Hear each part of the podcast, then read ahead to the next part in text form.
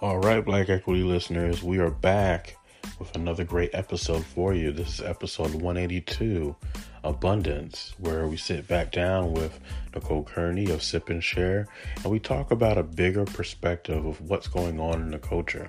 So like always, sit back, sip your wine, and enjoy the show.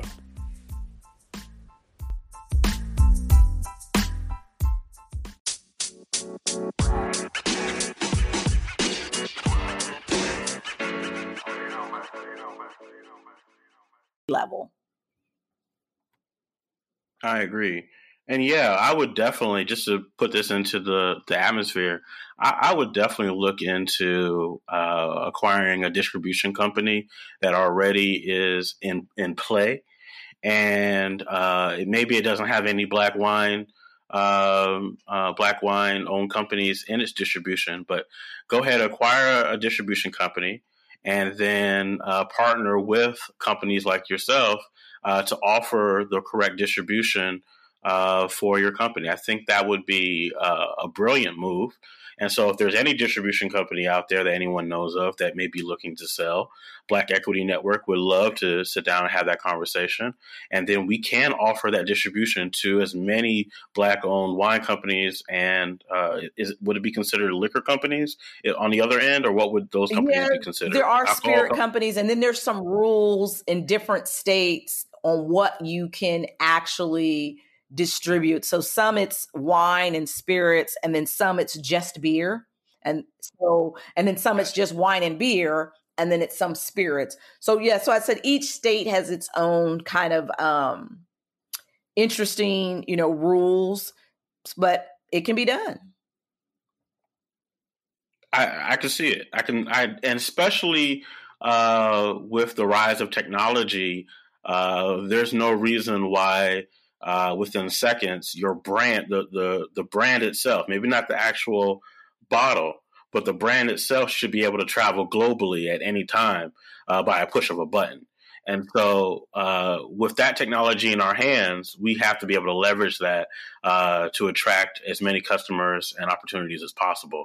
So that's something I definitely want to at least speak out to the universe because as soon as we speak it, it happens. It's so much stuff has happened on this podcast and from this podcast. So that's why I want to make sure we get this recorded and said out loud. So then we can see those things manifest. That's one of the words, right? And we start with intention. And like now we are setting an intention because that is our next move is just had this conversation last week, incorporating technology into our wine business. So like you said, a push of a button, we can be anywhere. So that's just a conversation I had, like, how do we really use technology to make us more efficient, to make us available in more places? So I'm putting that out into the universe for someone who is, in their college dorm or at their job right now, who's got the great idea they're working on. And how can that translate into working with, wine business or anyone in a beverage business? I'm all here for that because that's what we have a couple ideas, but it's how to make it work. Especially we have an idea about an app, but we don't want to create it. We want to tag on to someone else's app. I'll tell you that off air. Mm-hmm. Because you may already have something like this in your portfolio or know someone, but it's something that we know will work. It's already in the marketplace. We just need to figure out how to make it work specifically for us. And, I've had that same, I have a feeling of where we're going with this. And of course I won't go too specific, but I've had that same type of wondering in my mind for things like cigars. And so I know exactly where we're headed with this, and definitely we'll have that conversation. Because, you have direct access to me, so we can definitely have that conversation. So let me ask you this, and this may be something that you're not even paying attention to, but it's something that's been going on the last few weeks. And as I sip on my wine and as I sit back and study the culture, it's just something that I'm paying attention to. So New York Times puts out this 1619 Project. Are you familiar with anything I'm saying right now? Go ahead. So they put out this project called the 1619 Project, and it's supposed to be a retelling of Black history. And it's a huge, I think it was about 2 Sundays ago, it was a huge piece in their Sunday paper. And there's also a digital copy. I can send it to you as well. And they basically are retelling the correct dating and the correct occurrence of what happened from the time that the so-called quote unquote slaves came from Africa to America, and how that ended up birthing the entire culture in which we see today. And so it is for many, it is groundbreaking. Even the person, I can't remember her name right now, the person who spearheaded it was on the Breakfast Club. And so I only brought that up. I was seeing if you had seen that, because I think it is a conversation that needs to be had over wine. And so if you ever get a chance to check it out, and I'll even email it to you, everyone listening, I haven't even mentioned it on the podcast yet, so this is my first time talking about it. I really think everybody should read that and kind of look over it, because it's the history that we're not taught in our high schools.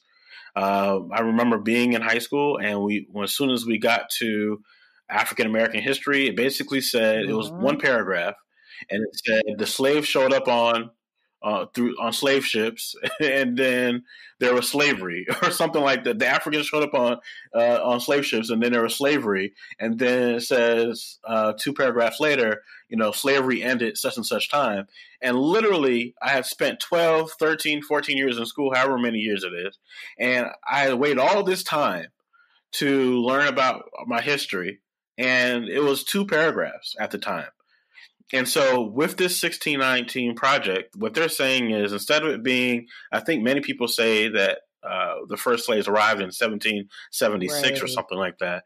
They're saying, no, they've been here since 1619. And so they break down what they believe to be the truth. And so if anyone's listening, check that out. It's definitely a conversation that you should be having as you've joined the wine club, sipping on your wine, and reading about this story. So and I wanted to mention powerful conversation. I'm fortunate. I'm an East Coaster by birth. So I grew up on the East Coast. My mom is from Harlem. So I have a lot of, Black Panthers and a lot of, what people would consider radical, Black family members. And so I grew up with a different perception of history. Like, we had that whole Black encyclopedia set. So my family was very adamant about understanding history. My great grandmother worked on Amtrak when Black folks still, had segregated cars, and, they had the porters. And so I used to, when I traveled around the country, back in the old days, you pinned a note to the child about where they were going. And my great grandmother put me on the train, and the Black folks were like, oh, you're Ruth's grandbaby. We got you. And so there was never like a thought of anyone harming me or anything. And I traveled, across even when I moved to Indiana, I went from Indiana to New York. And, with my little note pinned on me, whose grandbaby I am, and, went across the country by myself.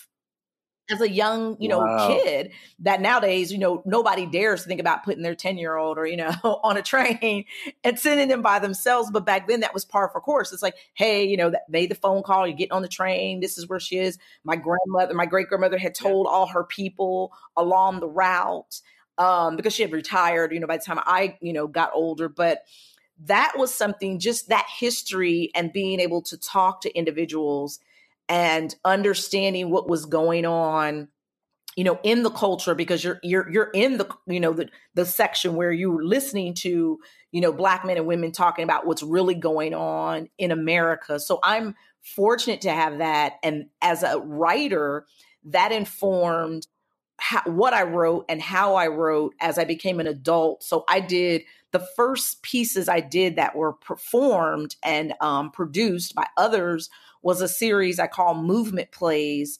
And they are 5 plays of how young people impacted the civil rights movement. So we always hear about the high level players, the Kings, the Abernathys, that's folks we hear about, but we don't really think about how young people, when we look at like North Carolina, when we look about those Greensboro, you know, those four boys. And when we talk about, you know, Woolworth counters, when we talk about Emmett Till, and, you know, when we talk about how really young people decided enough was enough and took a stand. And really, I look at it as how young people decided today, we're going to, you know, we're going to own and take back, you know, our piece of equity and freedom in this country because we built it.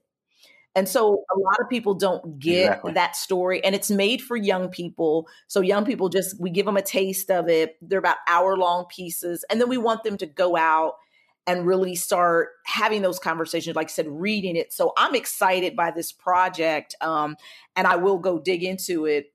Because I'm really excited, because I'm wondering if is this the one, because I just saw Ava DuVernay, I think I'm pronouncing her name right, just did a project for the Smithsonian.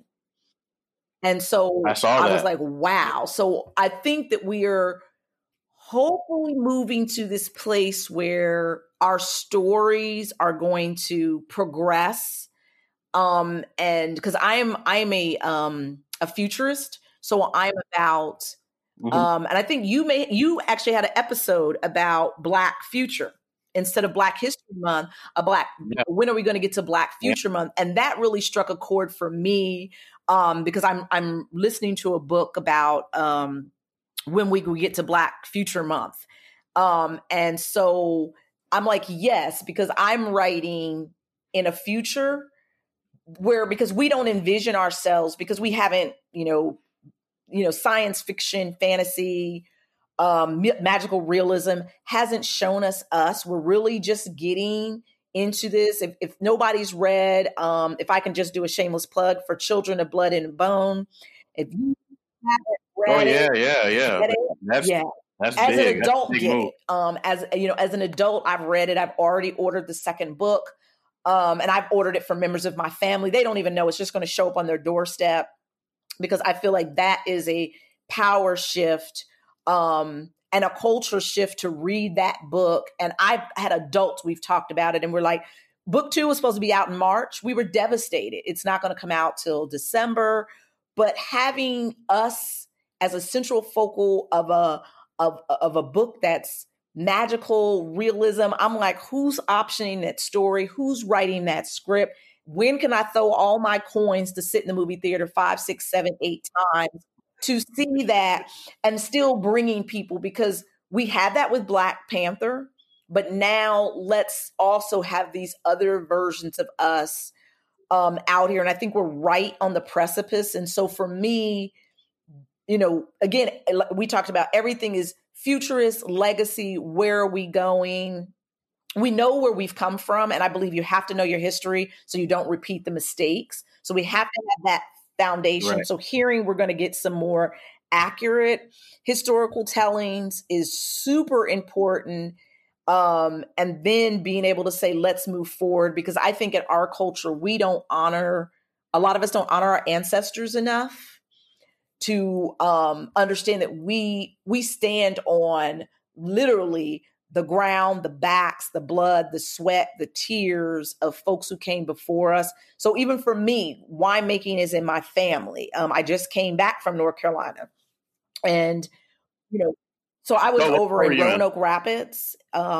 So that's my family home. My grandmother is a Native American, so grew up on the reservation.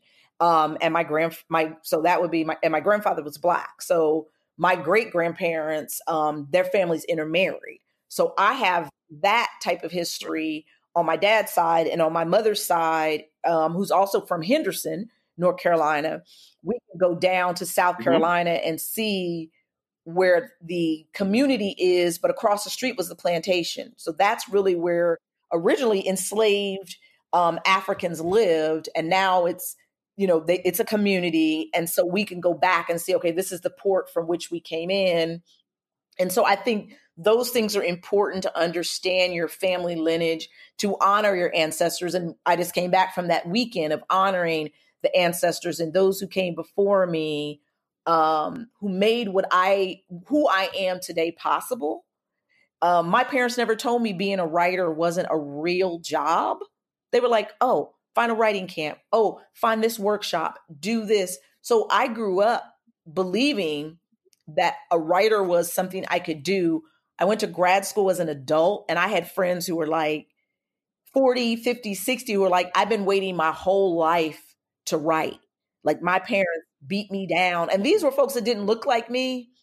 So what my parents did was revolutionary for Black parents to not say, go to college to get a job. And my parents were like, go do what you want to do. And you want to be a writer? Sure. You know, they didn't understand it.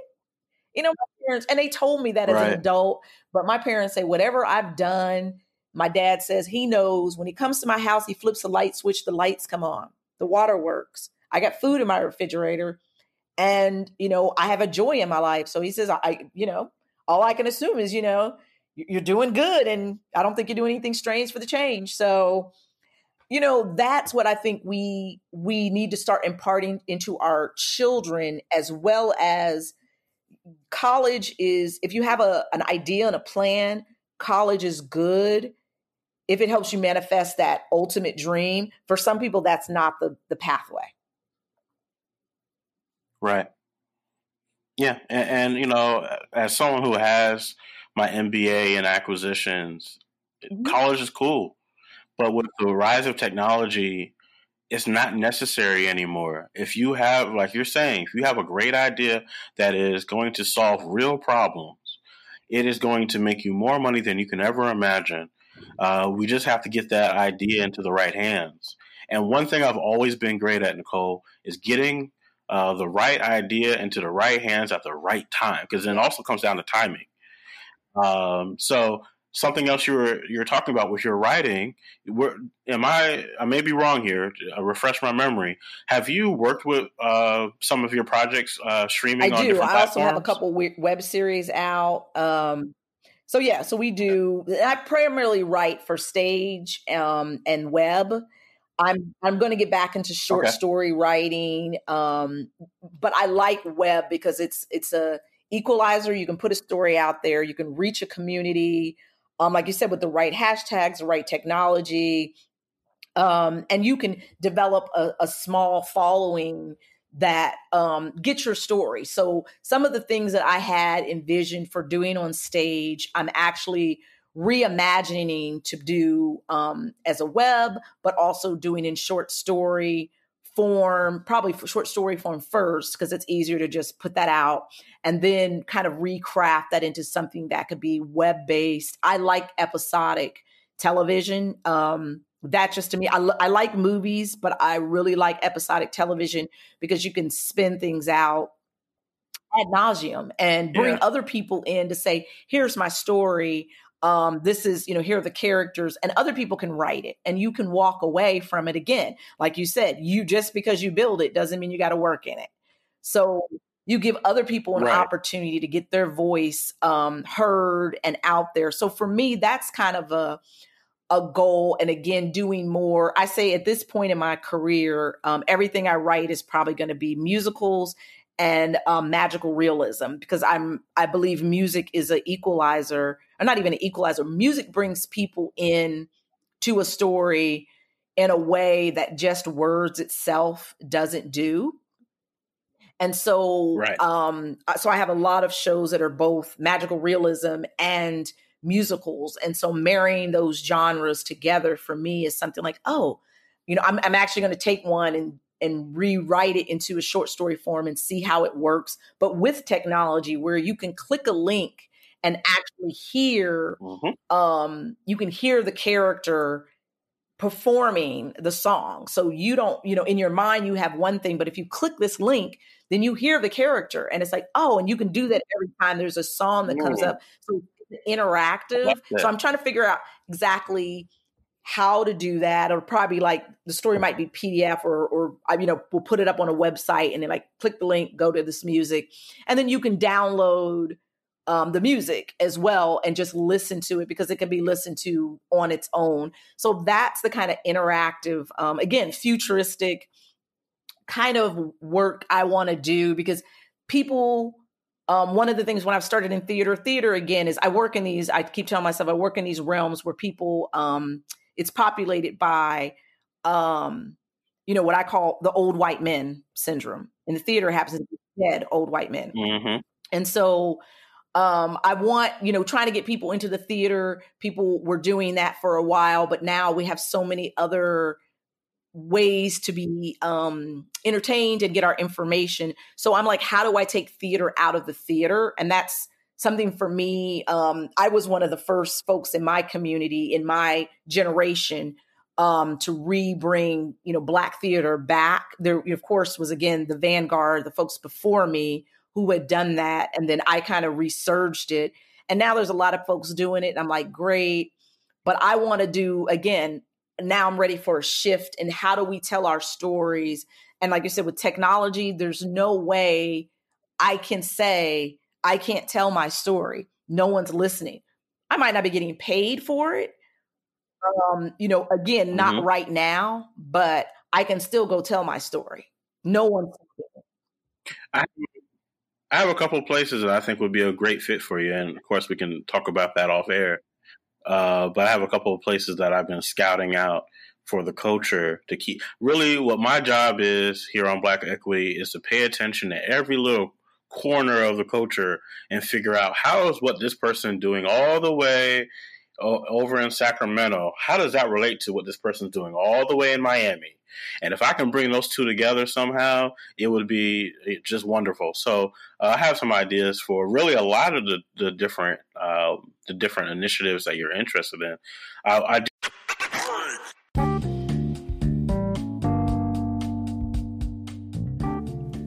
What are some of the projects that I'm paying attention to in the culture? Right now, I'm studying the YBN Cordae album. I think that is a great project. I'm also paying attention to the podcast Melanin Boulevard. What a great, great podcast. If you're not paying attention to it, you are definitely missing out. Some of the guests that are on there are very in-depth conversations. And I want everyone who is a Black Equity listener to head over to Melanin Boulevard and check out this podcast. We have the link in our IG at Black Equity Network. And I want you to head over to that link and listen to that podcast. So those are the two projects that I'm currently paying attention to. Back to the show. I do want to mention, you talked about Ava DuVernay, and anytime someone mentions her, I have to ask, did you see When They See Us? So, no. So I grew up on the East Coast when that story, when it, I lived it. So I... Right. It's too much. Yeah, I am not in a space where I mentally want to invite that. I understand the trauma. And I think for me, trying to live mm-hmm. through it again. Now, my daughter, I have a daughter who's in college, who's a sophomore in college, and she watched it and she said she loved it and it was great and it was impactful. And I believe that is fantastic. And I do believe there's people in my age range who lived through it, who were reliving it. But for me, that is, that's like, I get it. And I'm following the story of the young men now, post post getting out. But I don't know when, and I don't know if, and I think she's a powerful storyteller. But that one right there, I'm like, sis, that might have to miss me. That one might have to miss me. That one has everyone fallen on both sides. What about the 13th I did documentary watch that. She did? Now that one 13th. I watched, powerful, because it, again, it's a lot of the information that I already believe, and I've been telling my children. I'm a fan of The New Jim Crow book by Michelle Alexander. So, and I grew up again, studying, Egyptology. So with Dr. Ben, Dr. Ivan Van Sertima, Dr. Francis Cress Welsing. So that's kind of my, background. And so that's the foundation, you know, on which I like enter into a lot of discussion. So I have all of that information, you know, Tony Browder. So I've done that kind of research and understand, you know, what we're not being told. And I've raised my children with that type of cultural understanding so that they understand how to move in the world, but also knowing that they have a powerful history from which they come and which to build their life on. So, you know, the world is going to intentionally bring you all the negative energy it can because you already have a foundation that's different. You know, and it's like a lot of folks in my generation, we gave our children more than what we had. So our children won't have to struggle, which is good and bad because our children don't know struggle. Right. So struggle would be you didn't get to go to the restaurant you wanted to that night because your parent didn't want to take you. Like I told my children, they don't have a struggle story. They just don't. I mean, they can say, oh, my parents got divorced when I was young. That's about the extent of their struggle story. Right. But I intentionally live within a 10-minute range of my ex-husband. We share custody. So yeah, and we got along. So that's really not that struggle right. for them. So, you know, it's interesting dynamic for them, you know, as they go off, you know, they're out into the world and going off to college and, you know, living their own lives. And I often wonder, did we do too much? You know, that. Well, you created what I call a place of wealth. No matter what the amount of the money is, you created a place of wealth for them to be able to live a more carefree life that maybe you didn't, you know, weren't privileged to, or maybe you were privileged to and you wanted to continue on that legacy. I never understood what is wrong with that. What is wrong with creating an environment where, you know, someone doesn't have to go through the same thing. And I love that because so that's a great perspective because I like that because one thing, you know, thinking about that is having conversations with dad, like they're not going to have debt when they leave college, which many of us did, but they won't have debt, right? So they will not be burdened with that trauma when they come out and they, right, you're right. They are in a position of wealth creation right off the bat. Like we bought our children cars. You know, we did that. My son has a plan for some, you know, he's investing in things now and he has a plan for some other larger real estate investments when he gets out. So to hear him talk, you know, I'm like, wow, those are great seeds we planted because I'm of the mindset, this whole kick your children out when they're 18. No, garbage. Just throw that whole mentality away, people. Stop it. You know, no one else does that.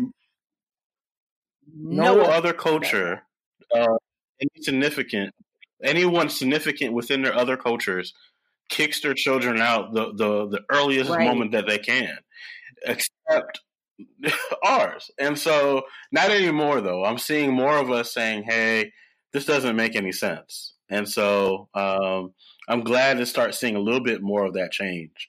So before we go, let's just make sure people are aware, because I know we've been having really in-depth conversation and people have probably been sipping their wine. Where can they go again to be a part of your wine club or to purchase your wine or to check out your work of any sort? One more time, where's the best place for them to go? It's SipAndShareWines, that's with an S.com. So SipAndShareWines.com. We're on Facebook and Instagram at SipAndShareWine. And if you want to check out some of my creative work, we do have a podcast, but our web series are on YouTube at Nicole Kearney Productions. So yeah, it's real simple. We want people to get involved. Again, join the community, get in the wine club, allow us to send you some great vegan wine to your doorstep. Put your other friends on. I mean, because that's what this is all about. We put people on. And I want to applaud you for the Black Equity Podcast. From the moment I saw it, you know, I've been an avid listener, you know, following what you do. And I was like, a daily cast? Wow, this is going to be a lot. But you cover it, you do it well. Yeah. And yeah, I learned so much. And it's part of our wine work. So a lot of the times when we're doing wine work, Friday is always Podcast Friday. So that's always, without a doubt, we do podcasts, but everybody's like, okay, so what was that one and what were we doing? So I've got my team, you know, onto listening to the Black Equity Podcast. I just turned somebody else on, a business strategist the other day. I'm telling people, you need to listen to this because the perspective and the sides of the different stuff we're not even parsing out, you know, is just incredible. And so I get a lot of my just daily media from that because I'm not I'm not a consumer of news. I listen to public radio. I get that from Black Equity and public radio. That's how I consume my news. That's it. It's funny you say that, Nicole, because a lot of people that I end up talking to all say, I don't pay attention to the news. I pay attention to Black Equity. I had no idea. That was never the intent. You know? But yeah, you know, I'll be honest with you, everything that comes on this podcast is what I would have been doing anyway, right, in my own head. It's just, you know, documenting it. And so I'm excited that people are listening, and I thank you for coming on. But I'm not done with you yet. I'm not quite done, because it wouldn't be fair for you to come on to the Black Equity Podcast and not give you an opportunity to ask me at least one question, because I've been asking all these questions. So the tables have now turned, and you now have the power, so to say. What question do you have? What made you decide to start investing in the culture? I was 13, 14 years old. And I read the autobiography of Malcolm X, and then I saw the movie, and something came over me, and I said, why? Because my parents at the time were working, for lack of a better word, these white companies. And I said, why is everyone in my circle that I was around at the time, everybody's so excited to work for the state, work for these white companies. We need to have our own Black economic world. I had no idea about Black Wall Street at the time. I'm 13, 14 years old. So then I started studying more. And then I found out about how they bombed Black Wall Street. Then I found out what happened in Durham's Black Wall Street. And I just said, wait, hold on. So we've been doing this all this time.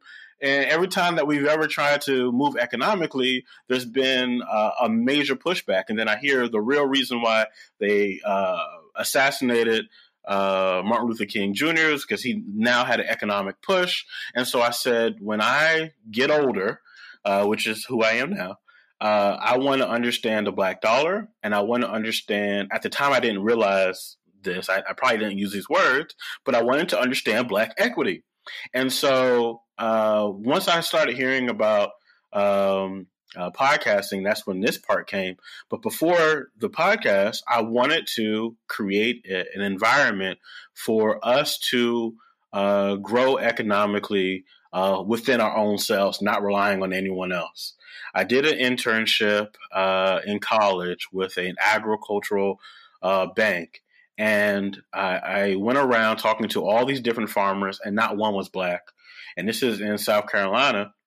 And I said, okay, everything that I'm experiencing is the white version of everything that we should be having, because these people stole a lot of what is that should be ours, that we've already built. And maybe they didn't necessarily stole it, but they use our backs to build it up. And so after I entered that internship, I said, I'm going to go get my master's in acquisitions. I'm going to learn how to acquire companies, because that's really what Warren Buffett does. Warren Buffett makes all of his money through the acquisition of other assets. It's not the stock market. Stock market is just one small peanut of what he does. And so I said, I'm going to acquire micro micro companies, companies that have less than $5 million of revenue. And if they're not Black, by the time that I own them, they will be Black, and they'll then be a Black-owned company. And my focus is, how do we increase the value of the Black dollar? And so I know this is going to be a lifetime mission, and I'm okay with that. I wouldn't do it any other way. I wouldn't do anything that would only be a couple years. I wanted to do something that I knew would be something that I can look back on my life and say I'm proud. And so that is hopefully a deeper look into why I am who I am. Yep. And I thought that, but I was like, let's hear it, because that was the burning question I had for you. I'm like, yes. Thank you for asking that question. And I'm glad I finally put that on wax, or on the history books. Wax, bro. We still on wax. Really...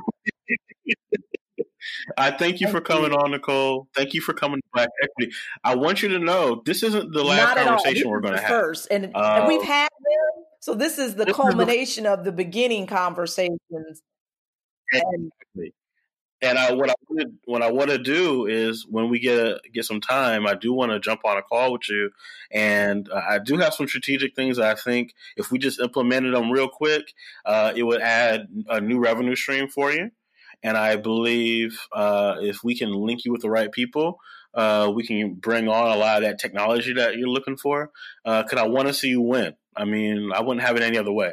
And so I want you not only in Essence Fest, but I have some other fest that may be of interest for you as well. So there's a lot of things that were circling in my head during this conversation that I can't wait to talk to you about. Well, we are here for it. Thank you.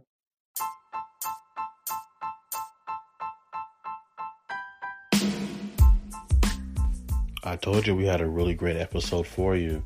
So go ahead and join the Wine Club and be part of this great movement of Black-owned vegan wine. This is top-level product that we are talking about here that's going to blow your mind and get you to another level as you are building your businesses, as you're building your tribes. This is one of the products that you need to be having coming to you quarterly, if not monthly. Thank you again, Nicole Kearney, for coming on the show, and we look forward to working with Sip and Share.